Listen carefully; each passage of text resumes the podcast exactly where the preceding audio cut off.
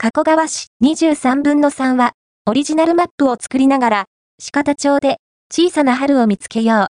春休み、小さな春を見つけに行こう。写真は、提供より集合場所は、鹿田町。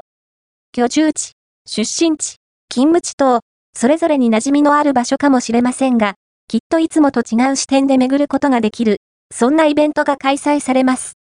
加古川市鹿谷市地区小さい春見つけたイベント2024年3月23日雨天の場合、3月24日時間、9時30分から11時30分定員、15組申し込み締め切り、3月15日申し込み先、一般社団法人ため池未来研究所へメール、または電話、電話は、金曜日の10時から17時参加費、無料集合場所、JA 鹿田西の倉庫画像は、提供より、鹿田西地区の魅力ポイントをもとに作成されたマップを頼りに、地元の人と小さな春を探します。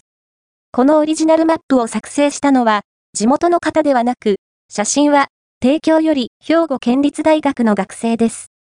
写真は、提供より2023年春より、ため池アクションのプロジェクトで、学生と地域が一体となり散策ルートマップ作りが進められてきました。魅力的なフォトスポットを目的に、若い人たちがため池を訪れ、地域を巡ってほしい。写真は、提供より、小さな春を見つけた場所にシールを貼り、自分だけのオリジナルマップを完成させます。持ち物は、水筒。虫取り網やカゴの持参を OK。ということは、使える場面に出会えるかも。